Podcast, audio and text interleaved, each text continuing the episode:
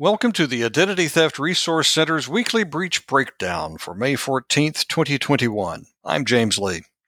Each week, we take a look at the most recent and interesting events and trends related to data security and privacy.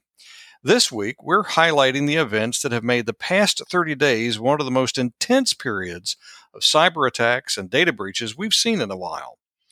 With all due respect to Vin Diesel and the rest of the cast of Fast and Furious movie franchise, we're calling this week's episode Too Fast, Too Furious because of the pace, scope, and impact of identity compromising events over the past 45 days, some of which are still ongoing. We also will have a quick update on the impact of the recent privacy tools added to iPhones and iPads. In the ITRC's most recent monthly report of data breaches, we highlighted three major events.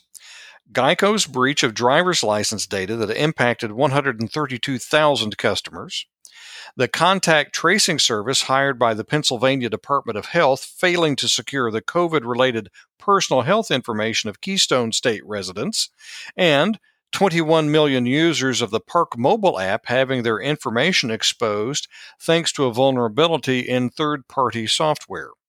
Each of these is unique in some ways, but also reflective of broader trends. In the case of Geico, when announcing the data breach at the nation's second largest auto insurance company, officials said the stolen data was being used as part of unemployment insurance fraud schemes.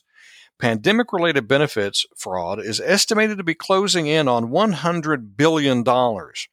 And the ITRC is on pace to surpass the total number of unemployment identity fraud victims we helped in 2020 by the end of this month. The events involving the Pennsylvania Department of Health and the Park Mobile app are two variations on the same issue problems with third party suppliers. In the case of the Pennsylvania Health Department, the vendor supplying COVID contact tracing services did not secure the personal information of 72,000 people.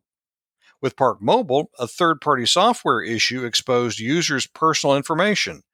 Issues with supply chains are an escalating trend when it comes to data compromises, especially cyber attacks where threat actors can steal the data of multiple companies in a single attack. More recently, an issue with third party software also allowed users of the popular Peloton exercise bikes to see the personal information of other users. The flaw was found by an independent cybersecurity researcher who reported the issue to Peloton, which did not initially respond to his information. Ultimately, Peloton fixed the issue earlier this month, but not before opening 3 million subscribers to having their information exposed. Peloton has since acknowledged they've fixed the issue and there is no evidence of anyone stealing the user information.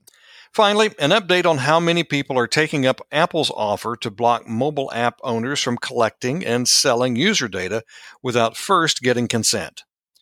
Researchers guessed before the launch of the new anti tracking privacy feature that as many as 80% of iPhone and iPad users would take advantage of the blocking technology. The actual numbers based on early downloads of the iOS update is 96% of users are saying no to app tracking. That's a giant obscene gesture to companies that rely on third party data for marketing and advertising and the platforms that collect and sell user information. Now the question is who will follow Apple's lead in addressing the privacy and cybersecurity concerns of consumers? If you have questions about how to keep your personal information private or how to protect it, visit idtheftcenter.org where you'll find helpful tips on these and many other topics. You can also sign up to receive our regular email updates on identity scams and compromises.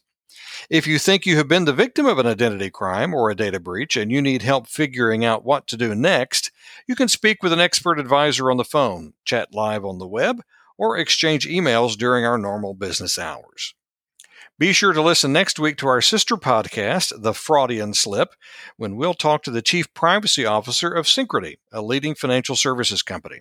And we'll be back here in two weeks with another episode of the Weekly Breach Breakdown. Thanks for listening.